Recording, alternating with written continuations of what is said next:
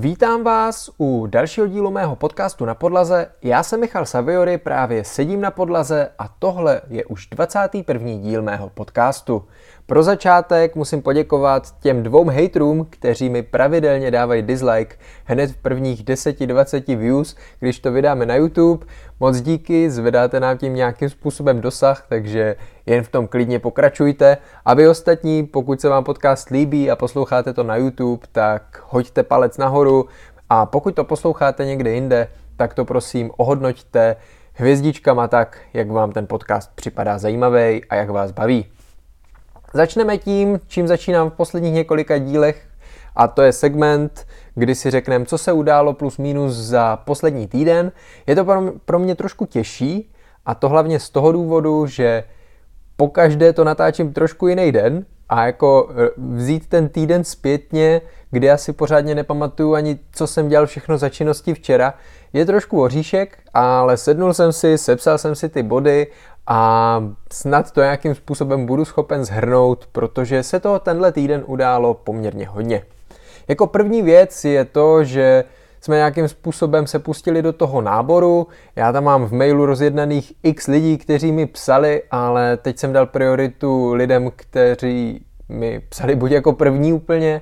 a nebo e, lidem, který jsem dostal na doporučení, takže už nám tady v týdnu dvakrát pomáhal e, podstatě člověk, který mi napsal jako první a nějakým způsobem mi dávalo smysl uh, mu dát šanci.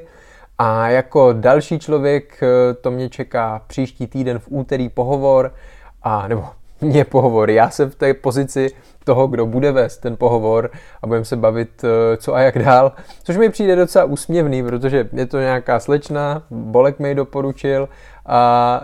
uh,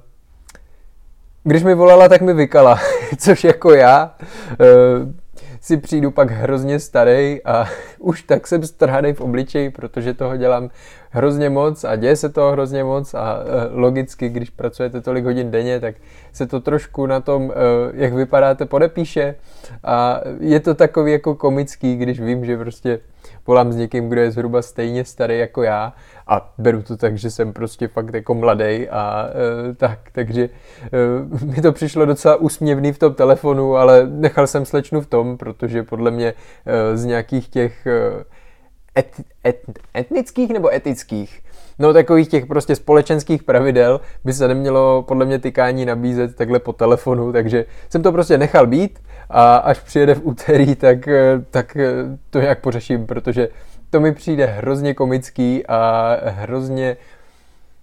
je mi to nepříjemný. Ne z pohledu toho, když jednám s někým starším nebo uh, s někým, kdo je výš postavený než já, tak to z logiky věci dává smysl a nemám s tím problém, ale takhle i v tom skladu, vždycky jsem si se všema tykal, i když uh, jsem byl v zaměstnání a tam se nám točili jako desítky brigádníků, tak je mnohem jednodušší všem tykat, než myslet na to, tomuhle tykám, tomuhle vykám a zbytečně to se složituje tu práci, pokud tam jenom ladíte nějaký proces a potřebujete to duplikovat. Takže to je jedna z věcí, která se eh, trošku udála a kterou teď řešíme. Trošku si na tom zajíždím ten proces toho, aby to bylo duplikační, protože zjistím, že eh, vysvětluji, jakým způsobem pikovat objednávky a vysvětlil jsem to v podstatě po lopatě všechno pohromadě a až ten člověk vypikoval jednu celou objednávku, tak jsem si uvědomil, aha, já jsem mu ale neřekl, co dělat ve chvíli, kdy se nějaký ten zipový sáček, nějaký to naše umístění, ve kterým jsou kostky, vyprodá do nuly. To znamená, on ty prázdné sáčky, byly teda jenom jeden nebo dva, tak vracel zpátky do krabic, což prostě v našem modelu neděláme. My děláme vždycky to, že ten sáček dáme bokem a pracujeme s ním potom dál a vlastně vysvětlil, myslel jsem, že jsem mu vysvětlil úplně všechno v pořádku a pak zpětně jsem si uvědomil, aha, ale ty jsi zapomněl na velmi podstatnou věc a v našem modelu ten sáček se pak jako nedá jen tak dohledat, jo. Musel bych si vzpomenout, který všechny objednávky dělal, naštěstí já jsem si na to vzpomněl jako zavčas. A je to taková věc, na kterou budu opravdu myslet příště, když budu zaučovat někoho dalšího. A musím to vytvořit nějaký jednoduchý manuál, a pořád mi dává smysl, než vytvářet nějaký jenom video nebo nějaký stránkový manuál, který stejně nikdo nečte, tak je spíš jako zaškolit eh, během provozu na, nebo během chodu první objednávky, prvních dvou, tří objednávek a tak, protože ten náš systém není složitý, pokud už do něj člověk trošku jako nahlídne, ale z logiky věci je to hodně tisíc produktů a je potřeba v tom držet nějaký systém a pořád jsou tam věci, které je potřeba doladit, ale eh, k tomu se prostě dostaneme s odstupem času. Dneska jsem nainstaloval mimochodem ty kamery, o kterých jsem mluvil minulý týden. Trošku jsem s tím opět bojoval, protože nejsem úplně manuálně zručný, co si budem, a zároveň ty zdi, proč koukám nahoru, mimochodem, eh, jestli se koukáte na YouTube, protože jedna ta kamera je tady zrovna nade mnou, kousek, no a eh, byl s tím boj hlavně z toho důvodu, že ty zdi nebo ty stropy jsou z nějakého prehistorického materiálu. Někdy je to do, donastavovaný sádrokartonem, ale jinde je to nějaký hrozně drolící se beton, pak je dlouho nic a pak jsou dřevěný trámy. Je to fakt zajímavý a e, má výbava e, náhřadí a šroubků a moždinek není úplně největší, už asi třetí e, nějaký vrtání, co tady dělám za poslední dva měsíce. A už si za ty tři vrtání říkám, měl bych si konečně koupit zase osmičky moždínky, mám tady jenom ty malý a ty vůbec nedrží. Teď jsem musel udělat střih, protože jsem omylem řekl ne úplně zprostý slovo, ale říkám si, nevím, jestli to na tom seznam podcastu a obecně ve všech těch kritériích těch aplikací vlastně jako můžu říkat, takže uh, radši jsem to vystřih a teď budeme pokračovat. No takže jsem ty kamery jako přivrtal, sice to byl boj, ale nějak jsem si poradil a musím si konečně koupit další jako vybavení. I přemýšlím nad nějakou jinou vrtačkou, ne, že bych toho vrtal nějak zásadně moc, ale minulý víkend jsem něco vrtal doma a e, ze staré vrtačky, která je teda skvělá, Narexka, tak jsem si udělal puchýře na rukou, e, nesmějte se mi, Snažím se, opravdu se snažím, ale bohužel ne každý je na to zrozen. tak, ale nainstaloval jsem kamery, nastavil jsem je, takže už mi teďka eh, chodí a nechodí notifikace ve chvíli, kdy chci, aby mi chodili, nebo naopak nechci, aby mi chodili. Mám jednu kameru přímo v, u, vchodový, u vchodových dveří a je mířena částečně jako na ulici. My tady máme schody, takže ne jako, že bych snímal ulici, ale hlavně ty schody, protože sice máme jako ocelový zajížděcí takový ty vrata bezpečnostní, ale přes den jsou ty vrata otevřený a máme pak jenom prosklený dveře, takže kdyby se cokoliv stalo, někdo by to chtěl vysklít, pak něco vykrást, protože zrovna budu v nějaký zadní místnosti skladu a nikdo jiný tu nebude, tak prostě chci mít jistotu, a funguje to dobře. Eh,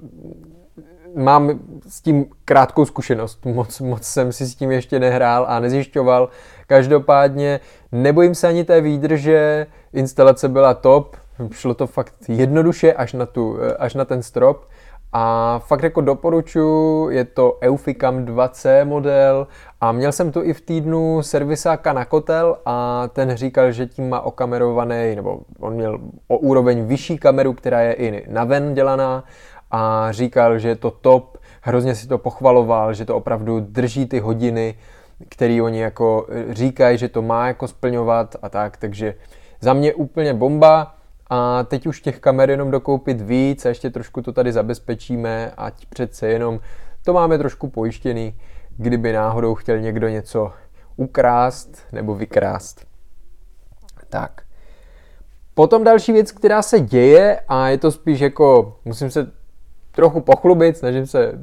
být skromnej a vlastně jako moc se nechvástat nějakýma jako velkýma úspěchama. Vy samozřejmě sledujete nejspíš mou jako podnikatelskou cestu v rámci vlogů a tak, kde vždycky něco zmíním, ale dost se mi teď daří v konzultacích.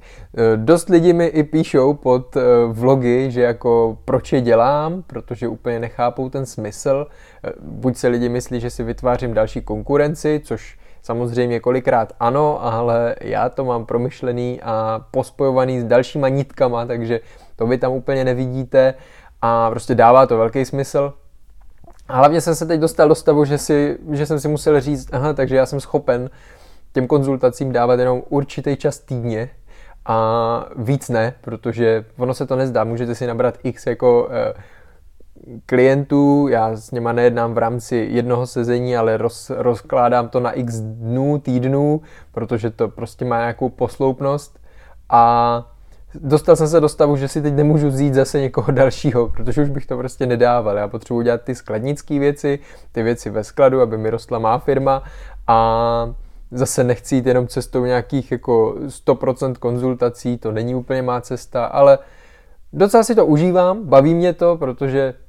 když jste v tom skladu, tak s těma lidma do takového obrovského styku jako se nedostanete a mě baví jako bavit se o tom, co dělám já, to je prostě nejjednodušší a nejúžasnější cesta. Prostě si jen povídám o tom, eh,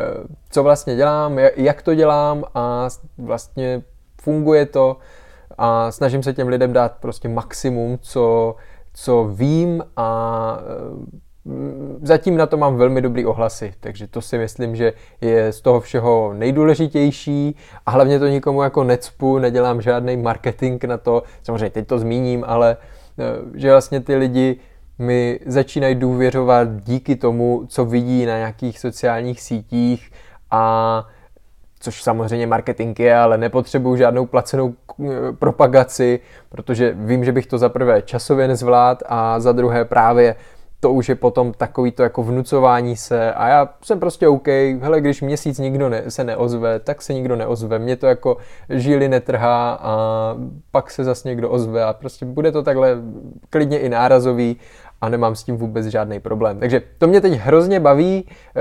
je těžký to vměstnat do toho svého harmonogramu, eh, tenhle týden jsem měl všeho všudy tři nebo čtyři klienty, tři a, a pak byl jeden ještě dodělávka, jo, takže čtyři v podstatě. A je to fajn dostávat se do interakcí, kolikrát i oni už s tím, že už jsou v nějakém procesu dalším, kam uh, už jsem jim dal know-how v rámci nějakého segmentu a oni už za mnou přijdou s nějakým jako typem nebo něčím, co se jim stalo, takže zase si tím jako pomáhám rozvíjet nějaký svý know-how, jsem schopen to pak aplikovat zase u sebe a hlavně my to propojujeme eh, v rámci nějakých dalších širších spoluprací, takže je to velmi podle mě zajímavý pro obě strany a tak. Ale dost už o konzultacích, to je jenom věc, eh, o které jsem se chtěl trošku pochlubit, protože mám z toho radost a dělá mi to radost. Eh, opřel jsem se trošku v nákupech do použitýho lega, Teď tam něco připravujeme, co se bude týkat jako zásadně použitýho lega. Vlastně bavil jsem se o tom v minulém podcastu i před minulým podcastu. Dneska jsem rozstřídil snad, kolik to bylo, 15 kilový balík lega. Bomba. Mám z něj radost, protože uh, ty, co mě trošku víc sledují a ví, jakým způsobem se jako třeba nakupují balíky, já jsem ho koupil tak trošku jako naslepo, úplně jsem nevěděl, co v tom balíku jako by Šel jsem spíš jako na cena za kilo, neřešil jsem ani tak, jako co v něm je, protože podle, podle fotek to nešlo úplně poznat. Já jsem si tam rozeznal takovou tu svou klasiku, podle který určím, že jako ano, že to dává smysl. No a dneska ten balík dorazil a já jsem zjistil, že neříkám, že to je úplný zlatý důl, ale vzhledem k tomu, kolik peněz nás to stálo, tak je to fakt pecka. A jak už jsem i v nějakých starších videích říkal, že je těžký sehnat figurky Lego Castlu třeba z té doby, kdy jsem si s Legem hrával já, že jako, nebo oni se sehnat dají, ale za strašně vysoké ceny, tak eh, tady jsem v podstatě ani nepočítal s tím, že tam nějaké jako figurky nějak zásadně budou. A je tam takových 20 až 25 figurek z té fantasy éry Lego Castlu, kde v podstatě každá figurka se pohybuje okolo 100 korun za kus, jo. Což jenom tady těch pár figurek, a bylo jich tam víc i mimo Lego Castle, tak eh, jenom tady ty figurky zaplatí v podstatě ten balík eh, a bude to prostě fakt bomba. Hlavně tam byly ty sety, se kterými jsem si fakt jako hrál já. Ne, že by byly kompletní, to ne, ale byl tam právě důl trpaslíků eh, i s těma vozejčkama. Nebyly tam jako některé části, které já si třeba pamatuju, ale jde vidět, že to ten člověk nějak jako měl a s, nadspal to do krabice a prodal to vlastně na eBay a tak mi to udělalo fakt velkou radost. V podstatě z nějakého hrubého síta, neříkám, že jako všechno, ale takový ty větší kousky uh, jsem vytřídil a zvládnul jsem fakt jako 8 až 10 kilo uh, v rámci pár hodin, vyřešil jsem u toho nějaký telefon, pustil jsem si podcast, pustil jsem si video Petra Máry a byl jsem spokojený. Tak, Taky jsme doladili v týdnu třídící místnost. Není ještě jako úplně stoprocentní, ale šlo o to, že se do nedávna třídilo prostě do jednoho typu misek, který jsme získali normálně ze salátů, když si koupíte, já nevím, nějaký zelený listy, eh, tak to dávají v těch plastových miskách a nám se podařilo prostě přes nějaký kontakty těch misek získat hrozně moc, že jsme ani nemuseli kupovat. Oni byli právě takový měkčí, a na e-shopech se normálně koupit nedají. Teď už kupujeme trošku jiný typ, ten má zase své výhody a nevýhody trošku někde jinde. No a vlastně celý ten třídící stůl jsme překopali z těch starých salátových misek do tady těch kupovaných, protože mají pro nás nějakou jako výhodu. Hlavně na ten stůl se toho vleze víc a začali jsme jednotlivý krabice trošku chystat na ten brigádnický proces, kdy se nám tu začne točit víc lidí v rámci celého toho skladu a nebude to o tom, že to naučím jednoho a ten bude fungovat, ale když vám sem přijdou prostě čtyři různí lidi, no, šest různých lidí za týden, tak to potřebujete fakt co nejjednodušší, protože trávit s něma čas každým, aby se to fakt topově naučili, nejde. A tak vlastně každá krabice v té třídící místnosti nebo skoro každá, ale výhledově to bude každá, už má nějaký jako popisek a u krabic, kde to je možný a kde jsem schopen to definovat pár fotkama, tak jsou vlastně vždycky takhle na krabici, ti, co si koukají na YouTube, tak to vidí, tak je tam nějaký název, třeba uh, brick nebo kulaté díly, tak, a eh, na obrázcích eh, jsou potom ty nejklíčovější kostky nebo něco na ten způsob. Zrovna jsem vybral kulatý díly, ty, ty tam takhle nemáme, ale prostě nějaká sekce z Bricklinku nebo nějaká sekce z Lega a během 4 až 6 fotek v podstatě člověk fakt pochopí, co tam dát a to je spíš jenom tak jako pro přehlednost, aby jsme co nejrychleji, když máte z třídícího stolu plnou misku, tak aby jsme byli schopni co nejrychleji eh, dohledat v regálech, kde pak je jako větší miska, do který to sypem a vlastně byli jsme schopni to tam vysypat. No a e, vlastně teďka půjde ještě o to doladit ten třídící jako manuál, kde teda tam se nějakému manuálu nevyhnem, kdy vlastně lidi dostanou pár stránek a budou to mít nalepený i před sebou na,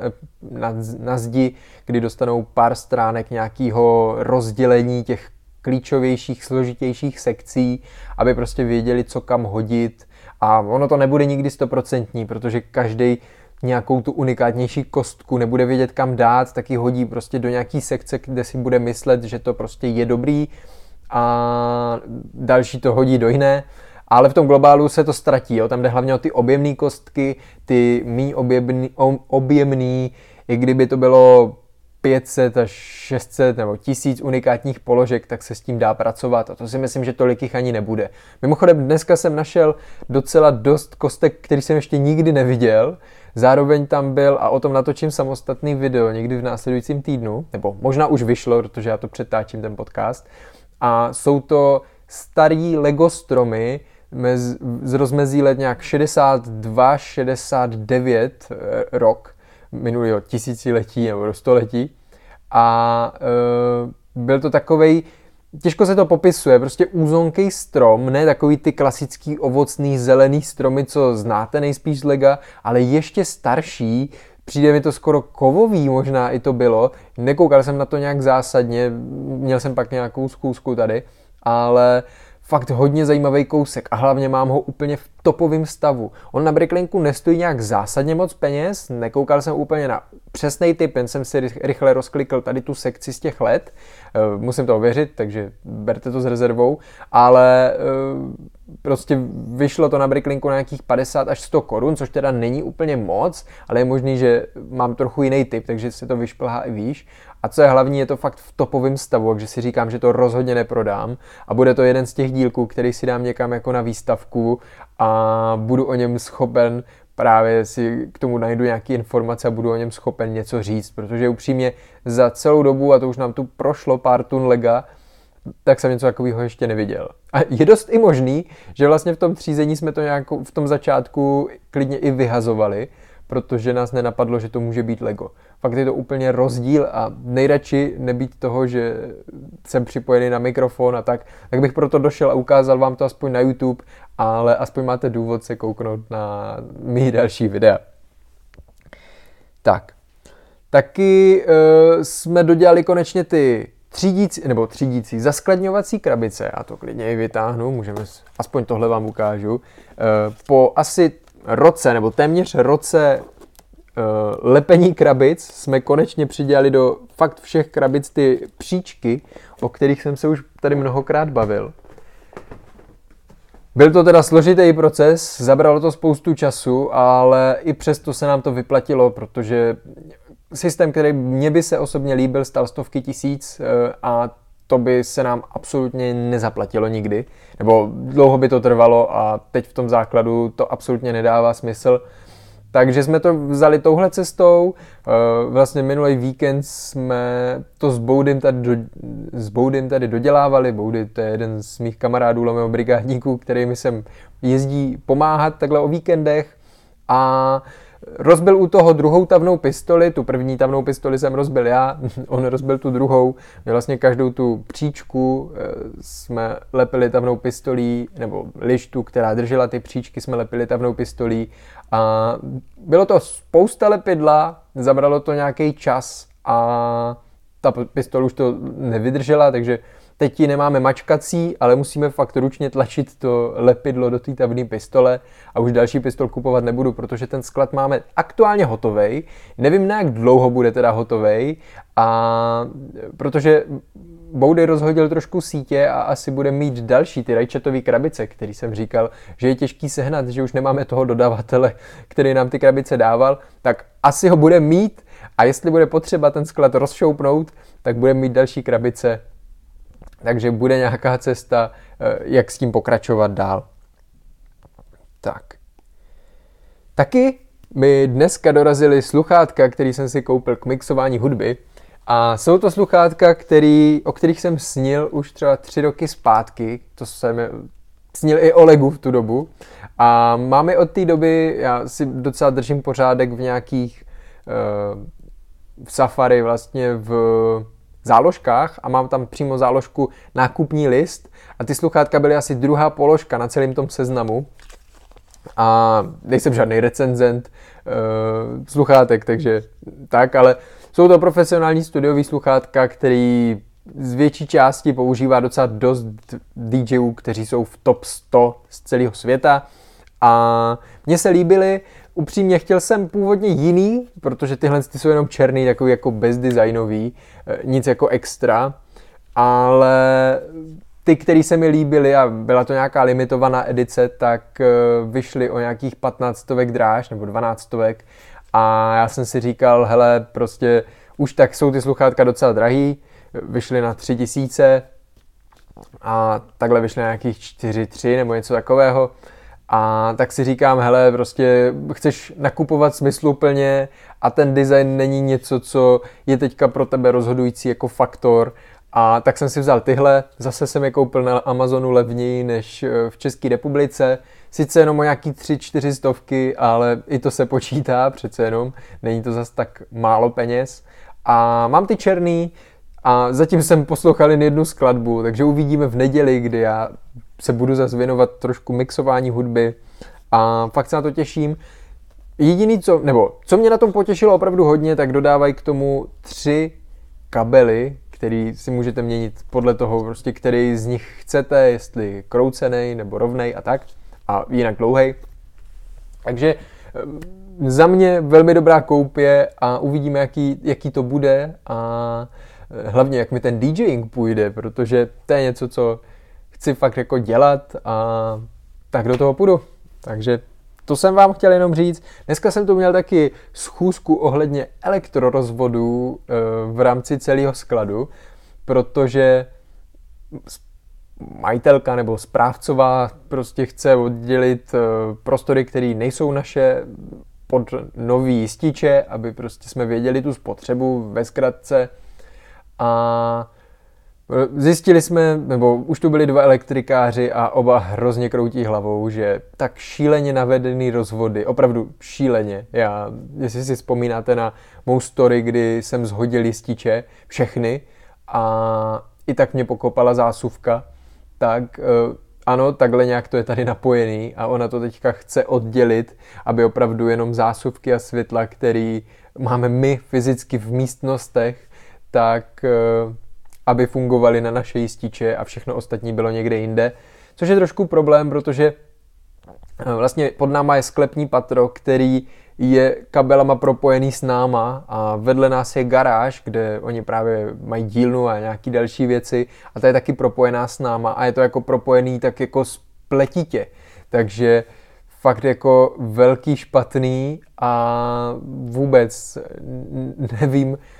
trošku mě vyděsil ten borec, který nebyl moc příjemný a říkal něco ve stylu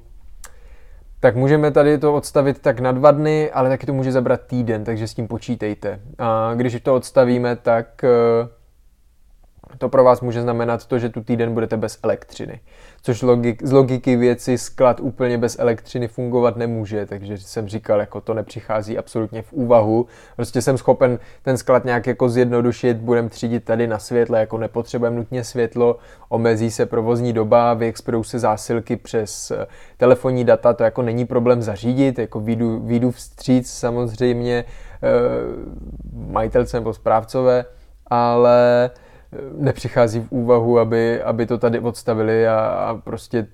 týden mě nechali ne, úplně bez elektřiny, jako to, a není to ani o tom, jako když mi třeba řeknou, hele, tak nebudete týden platit nájem, to jako neřeší absolutně mou situaci, absolutně, protože my prostě potřebujeme, my když tu nejsme jeden den v týdnu, tak se těch objednávek nás hromáždí tolik, že už je problém to nějakým způsobem dohánět. Na to, aby jsme to tady odstavili třeba na víc než 2-3 dny. Jo. Původní dohoda zněla, že to odstavíme v pátek a v sobotu a případně ještě v neděli, což není problém, protože v neděli sem zpravidla nikdo moc nechodí a e, pátek nějakým způsobem tu expedici jsme schopni si udělat ve, ve čtvrtek a prostě dá se to, jo, to je jak státní svátek, taky prostě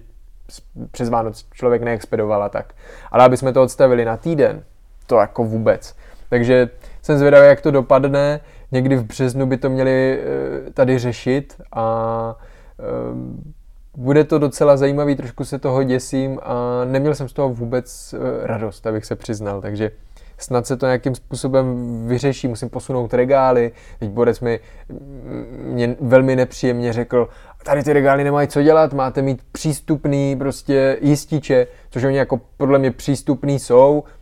OK, nevěděl jsem, že mají být jako nějak přístupný, to jsou prostě zase ty věci, o kterých eh, jsem se bavil už mnohokrát, že vlastně nikdy není žádný manuál na to, abyste všechno věděli, jako jo. A třeba z BOZP se snažím mít všechno hotový a pak zjistím, aha, takže prostě jističe eh, je potřeba mít přístupný. Jako on se k ním člověk dostane, ale eh, musí se tam trošku, je tam prostě, já nevím, já se tam vejdu a nemusím se natáčet, jo, ale někdo s tím může mít problém, jo, takže zase záleží, eh, jak moc chcem být doslovní, já ten regál oddělám, jako OK, dostal jsem echo o tom, že to tam být nemá, takže to vymyslím jinak, ale zase je to prostě ten kocourkov o tom, a teď samozřejmě tohle je důležitý, protože kdyby hořelo, tak je potřeba uh, s těma jističema samozřejmě pracovat, jo? takže tím to nechci jako shazovat na nějakou nižší úroveň, ale já nevím, nemám s tím takové zkušenosti, abych věděl, že to má být fakt jako stoprocentně přístupný a znám spoustu lidí, kteří to mají zaskládaný někde úplně jako za skříněma a tak, takže eh, jo, ale mohl mi to říct nějakým normálním jako způsobem. A jinak další a poslední věc z toho zhrnutí za poslední týden, minule jsem mluvil o tom, že začnu věci, nebo zjednodušuju věci už dlouhodobě, ale že se zaměřím na takové ty věci, které mě stojí v krátkodobém hledisku méně času, ale z dlouhodobého hlediska na tom ztrácím spoustu času. A tak jsem začal některé ty věci jako ladit, upravil jsem kupní smlouvy, upravil jsem brigádnické smlouvy, aby to bylo smrsknutý, abych fakt věděl, co vyplňovat a dávalo to nějaký smysl, takže tohle to se mi teď docela daří a byl to docela záživný týden, opravdu poslední dva týdny pracuji opravdu hodně, poslední týden pracuji ultra hodně, jakože stávám dřív a chodím spát později, jo, takhle si to nějak představte ale je to potřeba, cítím se dobře, užívám si to trochu, jo, občas bych jako si říkal, ty kokos, mohl bych ještě jako uh, spát, nebo tak, ale pak se dostanete tady do toho zápřahu a začnete vymýšlet, co všechno ještě musíte udělat a hrozně si to užívám, jo, nevím, kolik z vás baví takhle skladnická práce, ale mě jo, protože vím, že mi to roste takhle pod rukama a to je na tom asi to nejkrásnější, jakoby, nevím, jak to popsat, ale eh,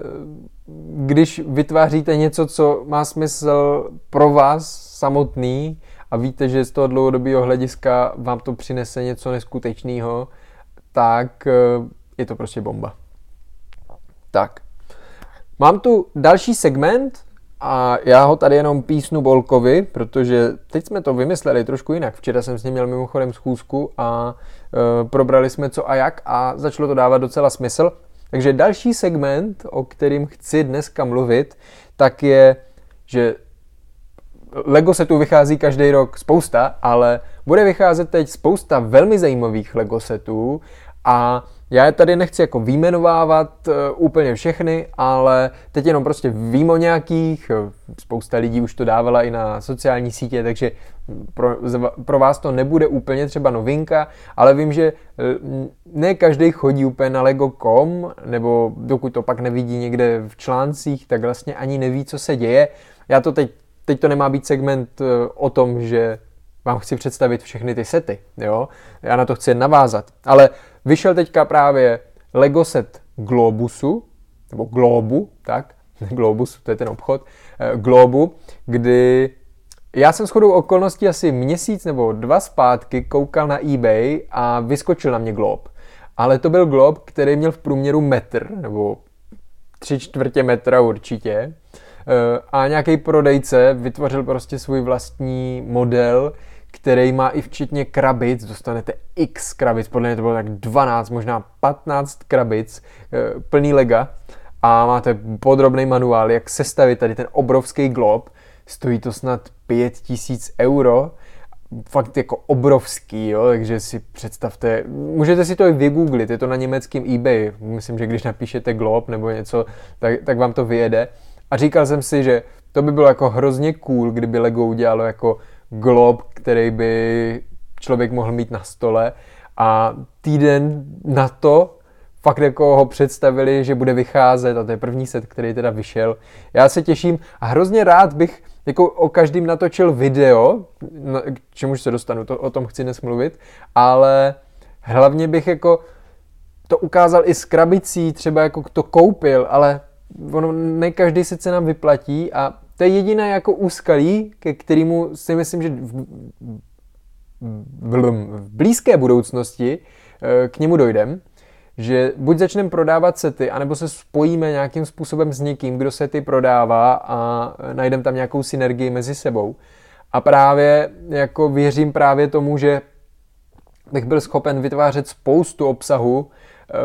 kdyby buď bych to skládal já, nebo by to mohl skládat prostě někdo další, ale byli bychom schopni z toho natočit pak video, protože nemám za tolik času jako skládat si sety. Nějaký bych si složil, ale eh, to. A vlastně udělat z toho nějakou sérii, kde jako i taky mám v plánu eh,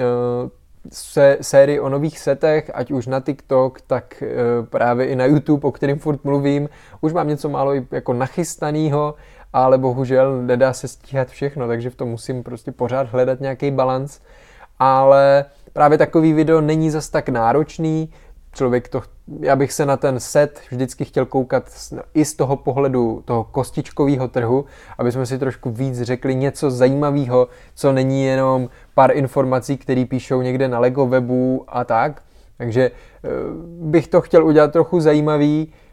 jinak, než to dělají třeba ostatní a vím, že v Česku to zase tolik jako lidi nedělají, takže tak a právě ta synergie s někým, kdo by nám, mně se prostě líbí ta myšlenka zase Petr Mára, ale vlastně eh, a já vím, že se k tomu propracuju dřív nebo později, jenom to teďka chci nějak nastavit a začít tvořit víc toho obsahu, kdy vlastně on eh, dostává všechny produkty od iStylu a vlastně propaguje Apple jako takovej a tak věřím tomu, že dřív nebo později by se mohl najít někdo takovej, se kterým bychom byli schopni najít nějakou synergii. A teď neřeším jako, ani mi nejde o tu spolupráci, abych ten produkt měl, já ho klidně vrátím a moc rád, ale e, vlastně je to nějaká cesta, jak to vlastně udělat a Uvidíme. Fakt jako nad tím teď hodně přemýšlím, teď si říkám, hele, udělám ty videa prostě aspoň tak, že jo, sice použiju fotku, občas nějaký set koupím, protože víte, že my ty sety jako kupujeme, ale bohužel třeba ten glob nebo tak jako ne vždycky se nám to vyplatí a pokud bych si to nechtěl koupit sám pro sebe, abych to měl někde tady na poličce, což jako si chci vybavit studio trochu víc eh, Lego setama, ale to má taky nějaký svý hranice, tak vlastně nemůžu furt točit o novinkách, když vlastně nemám eh, odbyt na ten set. A abych ten set kupoval, když pro nás není zajímavý, respektive ono by to šlo jako ho koupit a zaskladnit, ale pro nás zaskladňovat jeden set se absolutně nevyplatí na dílky. My potřebujeme jich koupit aspoň pět nebo deset a čím větší budem a čím víc brigádníků tu bude, tím smysluplnější bude zaskladňovat co největší objem těch setů v rámci jednoho konkrétního typu. Takže je to takový jako boj a vlastně chtěl bych to trochu nastavit, říkám si, teď těch novinek je tam opravdu spousta, teď můžu vyjmenovat další, takže Glob už vyšel, eh, mám tu jenom poznámku, to už taky vyšlo, ale eh, na Alze už mají termín setu sám doma, který vyšel vlastně před Vánocem a byl vyprodaný. Spousta z vás se mě i ptala, jako jestli ten set ještě bude skladem, tak na Alze už mají že ho očekávají 31. března, což je informace, která asi nemusí být úplně jako stoprocentní. Vím, že i třeba ta sova z Harryho Pottera, ta velká, tak tam byl nějaký termín, nakonec se to posunulo, ale spíš je dobrá ta informace toho, že doposud to bylo v nabídce jen na Lego.com a vlastně ty standardní e-shopy to neměli v nabídce, pokud se nejednalo o přeprodej ve stylu, že to koupili za 5000 na Lego.com a prodávali to za 8,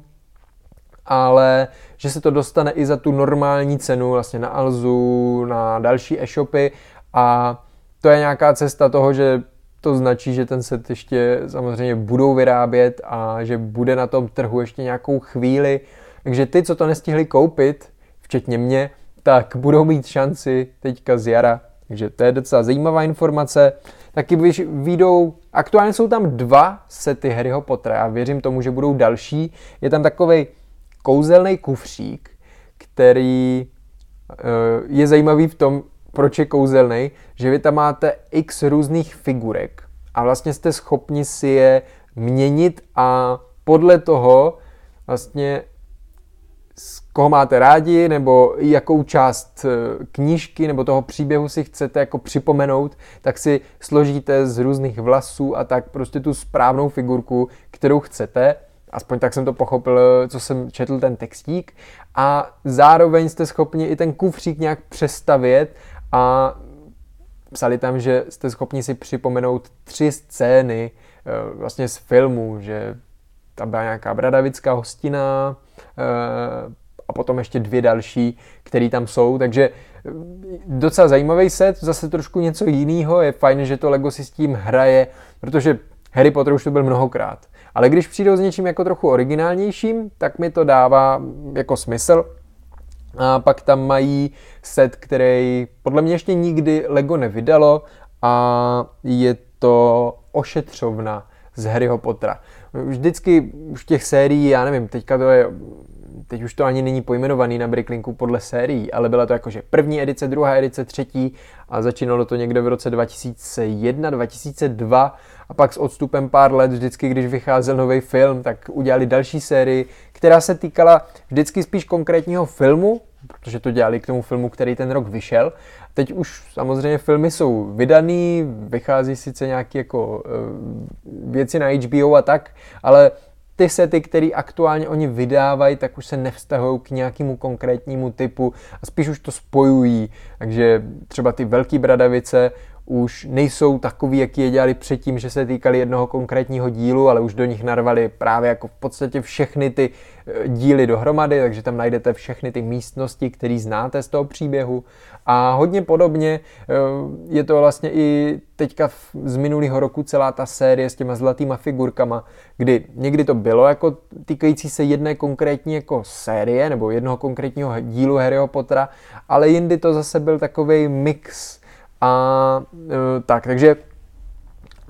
přišlo mi to zajímavý ten přístup a určitě se máme na co těšit, protože i ta ošetřovna je něco, já taky už jsem přemýšlel jednou,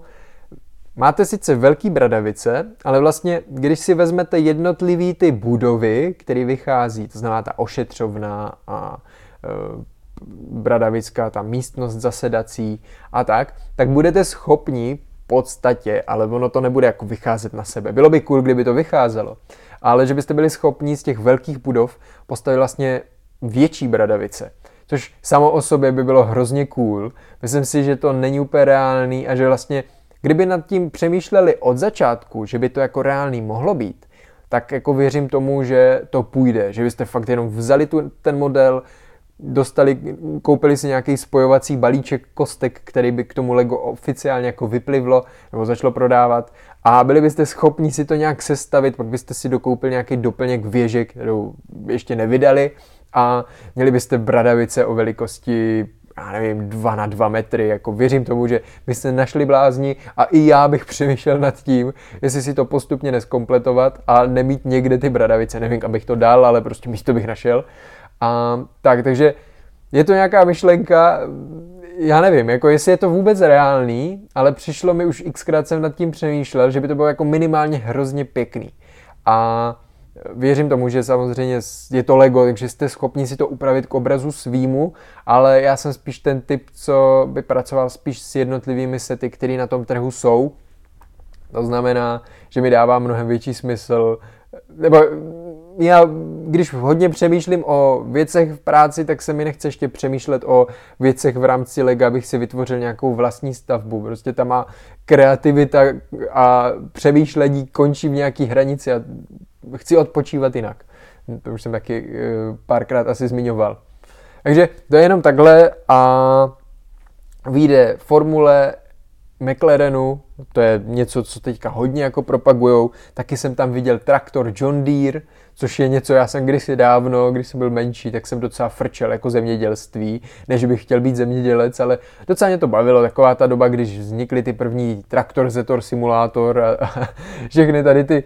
hry okolo toho. A takže zase tam vidět, že jsou tam nějaký spolupráce s nějakýma konkrétníma automobilkama nebo traktor mobilkama, nebo jak to nazvat, prostě firmama, který se zabývají nějakou konkrétní značkou. A že ty spolupráce mezi tím legem a někým dalším jsou a začínají být čím dál tím častější. Trošku mě mrzí, že ta cena se od toho i podle mě docela odvíjí poslední dobou, že když je to spolupráce a obecně všechno zdražuje, takže zdražuje i Lego, ale že je to kolikrát už takový jako plivnutí kostek a zaplatíte za to nehorázný jako sady, což eh, je dobře, ne, není dobře, netuším, ale já mám Lego rád a když se mi nějaký set bude líbit, tak si ho určitě koupím. Takže uh, tak. No a vlastně já už jsem to zmiňoval a prostě přemýšlím nad tím, že ten obsah jako začnu dělat, že si vezmu nějaký uh, konkrétní set, který má teď vít. Tam je blbý, že nemám ještě tu soupisku třeba těch kostiček, ale ono se to dá trošku jako splašit jiným způsobem, nebo neříkám, že jako budu znát celou soupisku, ale uh, na internetu je spousta informací, které jsme schopni se dozvědět, uh, bez toho, aniž bych to měl v té naší databázi. A můžeme na to udělat trošku jiný náhled, podívat se na nějakou cenu a právě chtěl bych to dělat trošku takhle, třeba si tam i pobavit se s někým dalším, kdo se nějak jako ve velkém objemu e, zabývá investicema do lega a nějak to jako pospojovat, aby to dávalo smysl a aby to bylo zajímavý. A Lego je něco, na čem já stavím část svého biznisu, nebo aktuálně je to jako velká část mého biznisu, takže mi dává smysl na to vytvářet i, i nějaký, nějaký obsah. No a je tady 44 minut a já jsem teď v rozpacích, jestli mám pokračovat s tématem, který jsem si připravil a dneska jsem se tomu fakt jako věnoval, nebo poslední týden jsem se tomu docela věnoval. A nebo jestli to nemám nechat na příště, ale asi, asi to zmíním. A teď právě nevím, jestli má příprava bude dostatečná. Jo. Chci mluvit o Facebooku, protože teďka je okolo toho velký, velký halo, Um, určitě, nebo spousta z vás asi četla nějaký věci, něco viděla, já samozřejmě taky. Nechci tady být zase ten, co tady bude jenom říkat ty stejné jako informace, které slyšíte všude. Ehm, spíš mě šlo zase o to, já mám ten příběh, ani nemám rád jako příběh toho Facebooku, ale obecně ehm, stejně jako si rád pustím film Jobs, tak se podívám rád na, a ten miluju mimochodem, ale tak se rád podívám i na vlastně film Sociální síť se to myslím jmenuje, kde je to o vzniku Facebooku, tam se dozvíte spoustu věcí, je to, je to fakt hodně zajímavý, že jak k tomu vlastně Zuckerberg přistupoval ze začátku a jak pak jako ho naučili nebo ukázali mu tu druhou cestu toho, jako že ten obsah nebo že se dá vytvářet web, který může vydělávat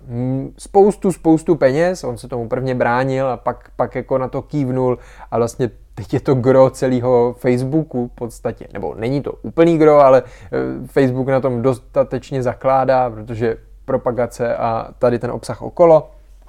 No a když to jenom zhrnu, ať eh, tady máme nějaké informace pro ty, co se o to nezajímají, nebo, nebo tak, tak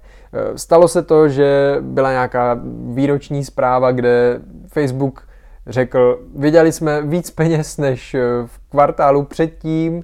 ale ubylo nám milion uživatelů. A to je poprvé v historii Facebooku, kdy Facebooku ubyli uživatelé na té sociální síti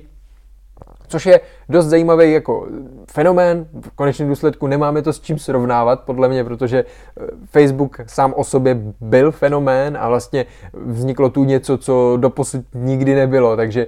to, že ubývají, ubyl milion eh, sledujících nebo milion uživatelů mi přijde jako trošku úsměvný, ale samozřejmě ovlivňuje to ty trhy a ruku na srdce, kdo z vás aktivně používá Facebook. Teď se nechci nikoho zásadně dotknout, ale eh, já nebýt toho, že právě pár eh, mých přátel, kteří nechtějí používat nic jiného, nebo nepoužívají nic jiného a nemají iPhone, aby jsme si psali přes, přes iMessage, nebo tak, tak jsou prostě na tom Facebooku, tak bych ho nejradši nepoužíval, protože jít na tu zeď tak mě to absolutně nic nedává. Ten obsah je zacílený právě tím způsobem, kvůli kterému jako z Facebooku teď spousta lidí odchází, protože eh, ve zkratce zopakuju slova zase Petr Mára, možná někdo jiný, už ani nevím, ale eh, když uvidíte na Facebooku koťátko, tak eh, neuděláte nějak zásadně nějakou interakci. Znamená, jo, zasnějte se tomu třeba, ale v tom globálu ne, nejste, neuděláte tu interakci, kterou by si třeba ten Facebook eh, představoval, abyste tam dali komentář, like a všechny ty věci okolo. A on tam radši dá nějaký jako nenávistný obsah, který lidi nějakým způsobem začne rozdělovat na dvě skupiny a vlastně obecně, eh, pokud chcete mít úspěšnou nějakou strategii na sociálních sítích nebo na, na Facebooku konkrétně, tak to podle mě dost často musíte zakládat na tom, že to je trošku kontroverzní a díky tomu eh, se dostáváte do toho popředí a platíte třeba i méně peněz za eh, nějaký proklik a tak. A to je právě něco, s čím teďka jako všichni bojují, nebo celý svět částečně, nebo ty lidi, kteří tomu víc začínají rozumět, nebo kteří tomu rozumí, tak s tím docela zápolí, protože úplně nechcete podporovat sociální síť nebo člověka a firmu, která dělá a musí dělat, protože oni, ono je to živý, eh, dělat kroky pro to, aby ty lidi na té sociální síti udrželi, aby je udrželi v co největším jako kontaktu a to, co je jako asi jeden z těch nejzásadnějších problémů, co se řeší už dlouhodobě, že vlastně, a má s tím problém i YouTube, prostě čím větší je to platforma, tím hůř se ten obsah koriguje, že vlastně kolikrát se tam dostane obsah, který na těch platformách vůbec nemá co dělat a ty algoritmy to nedokážou rozpoznat, to znamená, kolikrát z islámského státu jsou tam fakt jako nevhodný videa a Facebook, než na to přijde, nebo než to nahlásí dostatečné množství lidí, aby on se toho vůbec začal jako všímat a začal se tím zabývat, tak uh, se to dostane k obrovský mase lidí, jo. Což ve zkratce je spousta věcí, které se jako dějou, uh, spíš pro představu, zase nejsem ten, co tady jako na to má stoprocentní znalosti, ale já se nad tím spíš jako zamýšlím, protože je to něco, co když se nad tím zamyslíte z nějakého podnikatelského hlediska, tak je to velmi zajímavý fenomén podle mě. A to hlavně z toho důvodu, že eh, ta firma vystřelila nahoru a vlastně když měla problém s nějakou konkurencí, tak je prostě odkoupila. Nebo když viděli potenciál v nějakým konkrétním jako tvorbě obsahu nebo v něčem, tak to prostě odkoupila. A teď se dostávají trošku do jiného stavu, kdy tady TikTok za minulý rok, eh, rok 2021, vyrostl o 40% a vlastně lidi tráví podle nějakých statistik, co jsem zahlíd, tak tráví prý víc času na TikToku než na YouTube sledováním obsahu, což je dost jako zarážející, ale upřímně ty lidi, co jedou TikTok, a vím, že ne každý z vás jede TikTok, ale eh, myslím si, že spousta mých posluchačů TikTok jede, protože já jsem na něm vyrostl a uh, ruku na srdce, kolik hodin tam trávíte, jo já si dovolím tvrdit, že kolikrát je to i víc než na tom YouTube, i když na YouTube si člověk pustí písničky, pustí si podcast a vlastně taky konzumuje obsah, ale je to nesmysl, úplně jako číselný a kolik hodin na tom každý z nás prokrastinuje. A přišlo mi na tom hlavně zajímavý to, že vlastně TikTok už je tak velký a že Facebook si ho téměř nemůže dovolit koupit, zároveň to drží Číňani, myslím, takže tam úplně jako cesta nějakého odkupu jako není a myslím si, že se s něma úplně bavit nebudou, oni ví, že mají teď skvěle našlápnuto, takže nějaká cesta od prodeje tím, že TikTok je nejstahovanější aplikace minulého roku a všechny tady ty věci okolo, nejnavštěvovanější, ani Google není tak navštěvovaný jako TikTok, tak úplně si nemyslím, že ta hod... ani nevím, jakou má hodnotu TikTok. Eh, ale že úplně jako není cesta toho, aby to odkoupili. To znamená, oni mají teďka podle mě dvě varianty, eh, buď půjdou jiným směrem, to znamená ten nějaký ten metaverse, eh, o kterým se tady bavíme už dlouho, nebo o kterým tady Zuckerberg mluví hodně dlouho, nebo ani ne tak dlouho, ale spíš je to teďka hodně jako trendy téma, o kterým jako furt meta, metaverse, pořád se o tom mluví v rámci médií ale nebo udělají nějakou jako alternativu TikToku, což samozřejmě na Instagramu, tím, že Instagram patří pod Meta nebo pod Facebook, tak eh, to tam samozřejmě je, ale není to tam v takové jako kvalitě a obecně, když už lidi utekli z Facebooku a jsou třeba na Instagramu, tak to samozřejmě jim furt asi jako hraje nějakou roli, ale oni už podle mě teď konzumují i víc obsah na tom TikToku, což podle těch statistik určitě dává smysl. A teď je otázka, co udělat pro to, aby se ty lidi z toho TikToku jako dostali zpátky na eh, tu platformu, kterou opustili, jo? Ať už je to ten Instagram z pohledu nějakých těch eh, Reels, který zase vznikly až po TikToku, to stejný nějaký YouTube Shorts, kdy YouTube se snaží vlastně dělat ten stejný formát v rámci té své platformy a upřímně moc to nefunguje, v Česku se to podle mě vůbec nechytlo v rámci toho YouTube, my tam publikujeme, eh, publikujeme tam obsah v rámci vlogu, který repostujeme vlastně z TikToku a z Instagramu. A jednou jedinkrát se nám stalo, že video bylo virální, což samozřejmě může mít vliv to, jakým způsobem s ním pracujeme, ale obecně já si myslím a domnívám se a neznám moc lidí, kteří by trávili čas na YouTube těch stories, nebo jak se to YouTube Shorts, eh, a že prostě všichni jedou ten TikTok a bude hrozně těžký eh, ty lidi dostat někam jinam. Jo? A nevím, sami se odpověste, kolik času jste věnovali sledováním YouTube Shorts a kolik času jste věnovali sledováním YouTube, eh, Instagram Reels. Já teda moc ne, Instagram Reels trošičku, ale v rámci nějakého toho dravého algoritmu z pohledu tvůrce je pořád prostě lepší vytvářet ten obsah na TikToku, protože během chvilky můžete mít velmi trendy příspěvek. Na Instagramu to taky jde, A taky se nám to párkrát povedlo docela zajímavě, jakože desítky tisíc zhlédnutí, což na Instagramu je to podle mě mnohem těžší než na nějakým TikToku. Ale na tom YouTube se nám to nepodařilo v podstatě vůbec. Jednou tam bylo snad tisíc views nebo něco, možná dva tisíce. A tak, takže je to spíš na zamyšlenou. A mm, mm, mm, já se tady podívám.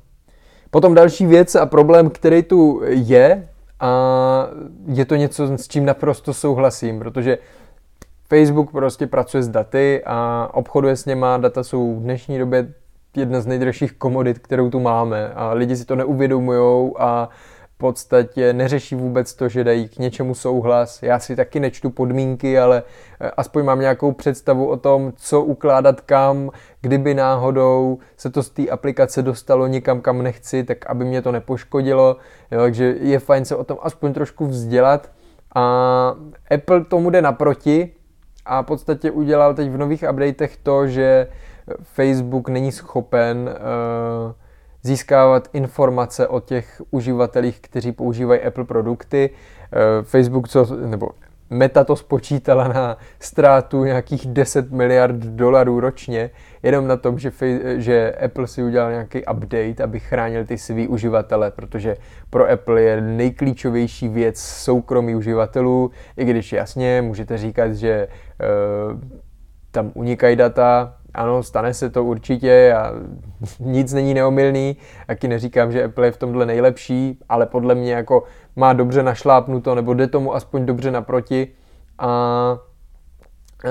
to samozřejmě v tom kontextu všeho e, Facebooku moc nepomohlo a teď ty akcie padly tak, jak padly. A myslím si, že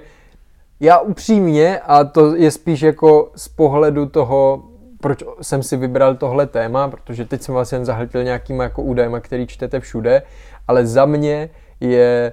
Facebook něco, co z dlouhodobého hlediska půjde níž a níž a myslím si, že pokud oni tam nevymyslí nějaký ultra úžasný krok, který je nakopné, tak eh, že bude to furt jako eh, blue chips firma, ale bude to upadat a bude to upadat postupně víc a víc, protože těch lidí, co začínají nachá- přicházet na Instagram z té starší generace a těch lidí, kteří z té mladší generace začínají přicházet na ten TikTok, který ještě rok zpátky hrozně hejtili a teď už tam jedou a teď se tam tlačí kde jaká firma, protože cítí, že jim trošku ujíždí vlak, tak bude víc a víc a Facebook přišel, nebo Meta přišla s tím, s tou celou myšlenkou Metaverse, to znamená nějaký ty rozšířený reality, eh, kdy, nebo virtuální reality doslova, nebo názvosloví úplně berte jako s rezervou. Každopádně ta myšlenka je taková, že budete mít na sobě nějaký braille a budete fungovat v nějakých jako alternativ, v alternativním světě.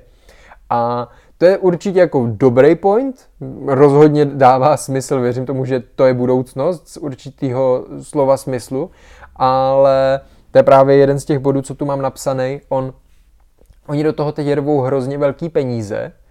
protože právě doufají a věří tomu odvětví jako takovýmu. A to se právě moc investorům ne, nelíbí, protože náklady té společnosti se hrozně zvedají a vlastně ta návratnost je taková nejistá, protože oni se pouští úplně do segmentu, který jako není úplně probádaný a může se stát, že to bude trvat 10 let, vzhledem k tomu, jak je rychlá doba dnešní, může se stát, že za dva nebo za čtyři roky budeme v nějakým metaverse e, světě, ale taky nemusíme. A pro ty investory je to hrozně nejistý a oni chtějí mít radši tu jistotu toho, aby věděli, že tu akci mají dlouhodobě držet a to je trošku taková rozepře, co se tam teďka jako podle mě míchá mezi těma lidma, jo? protože z pravidla, když chcete být v nějakém směru vizionáři, tak je hrozně těžký podmanit si ty akcionáře, aby to šli stejným směrem. A bylo to tak kdysi u Apple, Musk to paradoxně docela zajímavě podchytil, ale je to tak vachrlatý, že on sice má obrovský vize a samozřejmě má vize v projektech, ve kterých nejsou akcionáři jako uh, burzovní, takže uh, tím nemyslím Teslu právě, myslím spíš SpaceX a uh, Solar City a všechny ty projekty uh, okolo tady jako trošku uh, těch jiných projektů. A tam prostě z něj se stala ta persona, která o něm všichni ví, že je nějaký vizionář. A u toho Facebooku ten Zuckerberg eh, upřímně, eh, jak na vás jako působí, jo? Na mě teda moc jako ne, pro mě je to takovej eh, podivín trošku, což určitě není jako špatně, ale teďka bude trošku, bude, jako kdybych chtěl se z něj stát teď jako vizionář a dělat něco úplně takhle průlomového, jako je ta metaverse, tak to lidi budou mnohem hůř akceptovat. A z pohledu těch akcionářů to bude velký špatný a opravdu s tím bude složitě bojovat a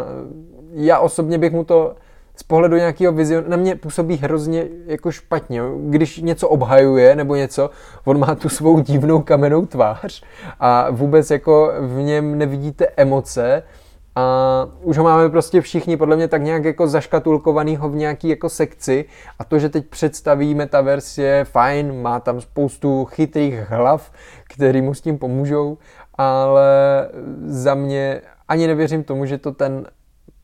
že to ten metaverse vlastně vznikne díky Facebooku, nebo ten paralelní svět, ta meta jako taková, tím nemyslím Facebook, Eh, myslím si, že nakonec eh, to bude fungovat jinak a Facebook toho bude částečně součástí, ale to, co oni se teď jako snaží, urvat si ten trh, dokud vlastně tam nikdo není, protože jsou velcí a mají na toto eh, cash flow a, a finance a prostě všechno, tak to se jim nepovede a myslím si, že já jsem podobný názor slyšel v nějakým americkém podcastu a myslím si, že podobný názor měl i zase Petr Mára, který to říkal hodně podobně, že oni se to budou snažit urvat, ale ve skutečnosti se celý ten alternativní svět v rámci tady toho těch brýlí a tak eh, vydá jiným směrem a spíš to bude o nějakých x nezávislých jako bodech. A teď vlastně internet ovládají nějaký jako tři, čtyři firmy, a to v té nové verzi toho internetu asi nebude úplně jako aktuální. Ale nejsem ajťák, mě to trošku zajímá, musel bych se o to začít zajímat víc, mě to spíš jako a teď bude dneska trošku delší podcast, spíš e, to beru z toho pohledu toho ředitele té společnosti, nebo ma, e, zakladatele e, společnosti toho Marka Zuckerberga, kdy vlastně si představte, že tady 10 let budujete, nebo 15 let budujete firmu, která střemhlav letí nahoru a víte, že jako jdete správným směrem a všechno se daří, jste čím dál bohatší, což není jako důležitý, ale prostě firma roste a teď z ničeho nic, protože jste už dlouho nezažili nějaký jako velký pád nebo velkou chybu, tak vydáte takovýhle jako účetní uzávěrku a to udělá to s trhem to, co to právě jako udělalo. A vy zjistíte, že sice jste za posledních 15 let nebo za posledních 10 let udělali nějaký přešlapy, tamhle jste utratili o 3 miliardy víc, než jste měli, ale prostě v tom globálu jste to absolutně nepocítili, to je jak já, když bych ztratil peněženku, jo, takhle, takhle nějak to asi cítí Mark. Ale teď prostě zjistíte, že vám akcie spadnou o 20 a víc procent a že ta důvěra v celou tu sociální síť eh, je velká špatná a všechno se na vás začíná valit, protože data a všechno, teď začnete tam řešit nějaký bojkot toho, že byste stáhli Facebook a Instagram z Evropské unie, protože EU se začíná trošku hlídat ty data, sice neúplně jako ideálně, ale začínám víc rozumět a jako chápat, proč je GDPR a že to vlastně má smysl, i když za mě by to mělo být zjednodušený nějak víc, ale tak buďme rádi, že aspoň to ty data chrání. Věc, že je to složitý, je potom jako otázka druhá. A je to, je to prostě zajímavý. Zajímá mě na to váš názor. Já uh, bych se o tom asi dokázal bavit díl, ale chci držet ten podcast nějak kratší, a, nebo kratší. Už mluvím hodinu a čtyři minuty zhruba a nechci tady tlachat nějak zásadně díl. Klidně o tomhle bychom mohli natočit nějaký, nebo vydat nějaký stream. Mám v plánu začít streamovat, ať už na YouTube, nějak nárazově při třízení lega, tak na TikToku. A přesně takovýhle věci tam můžeme probrat, aby z toho nevycházel obsah eh, takhle v podcastu, kde se snažím to držet v nějakým jako konceptu a eh, ty myšlenky tam držet trošku pod kontrolou, ale v tom, v tom streamu bych se mohl možná trochu víc rozpovídat a mohli bychom hlavně spolu trošku jako integrovat nebo mít, mít spolu nějakou výměnu názorů a probrat to trochu víc. Takže Klidně mi napište do komentářů, co si o tom myslíte. S pravidlami komentáře nepíšete a to je chyba.